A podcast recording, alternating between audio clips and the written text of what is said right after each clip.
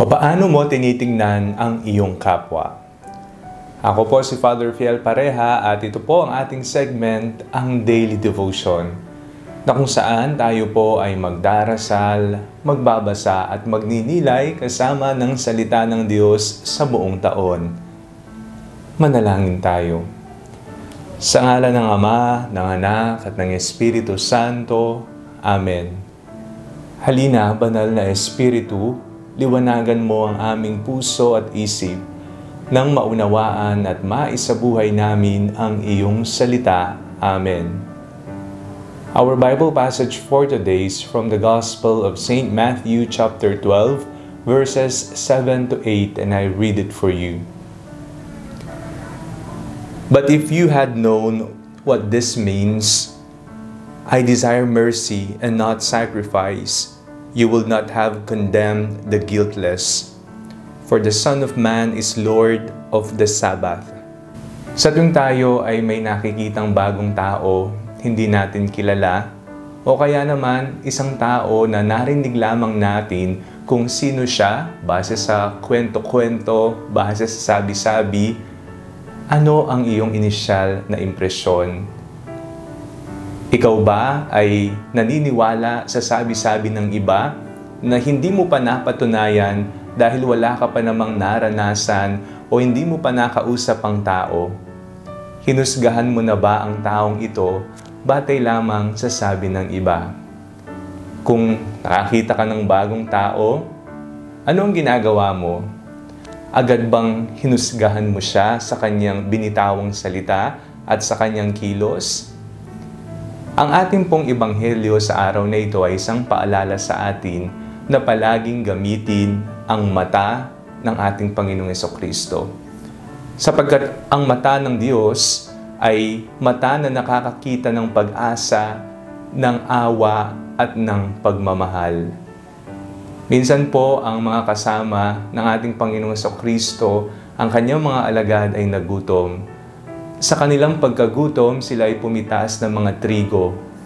Ngunit nakita ito ng ibang tao at sinabing iyan ay labag sa batas.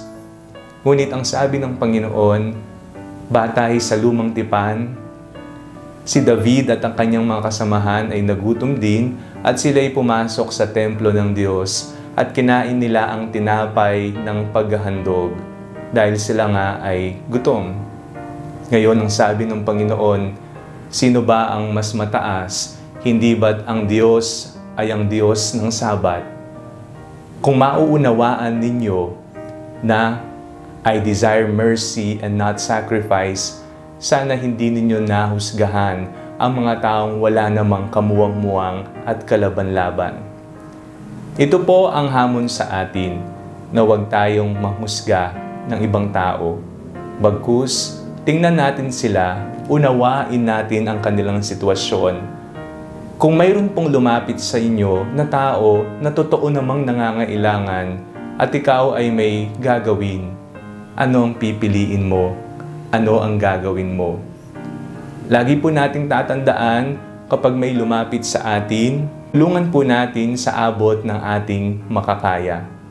Huwag po natin silang paalisin na walang dala, na walang tulong, sapagkat tayo ay nagiging instrumento ng Diyos, nagiging daluyan ng biyaya ng Diyos kung tayo ay namumuhay gamit ang mata ni Jesus.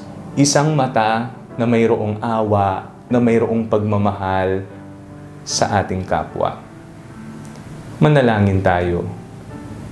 Panginoon, kami po'y nagpapasalamat sa inyo sapagkat ipinagkakaloob po ninyo sa amin ang lahat ng aming pangangailangan.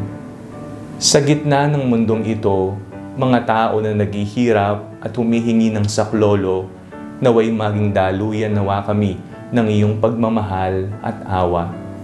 Sa ngalan ni Jesus na aming Panginoon, Amen. Sa ngalan ng Ama, ng Anak, at ng Espiritu Santo, Amen. Huwag po ninyong kalimutang ilike ang video ito Mag-comment po kayo and share it with your family and friends. Nakumpleto mo ba ang ating daily devotion? Let me know at the comment section below. God bless you po.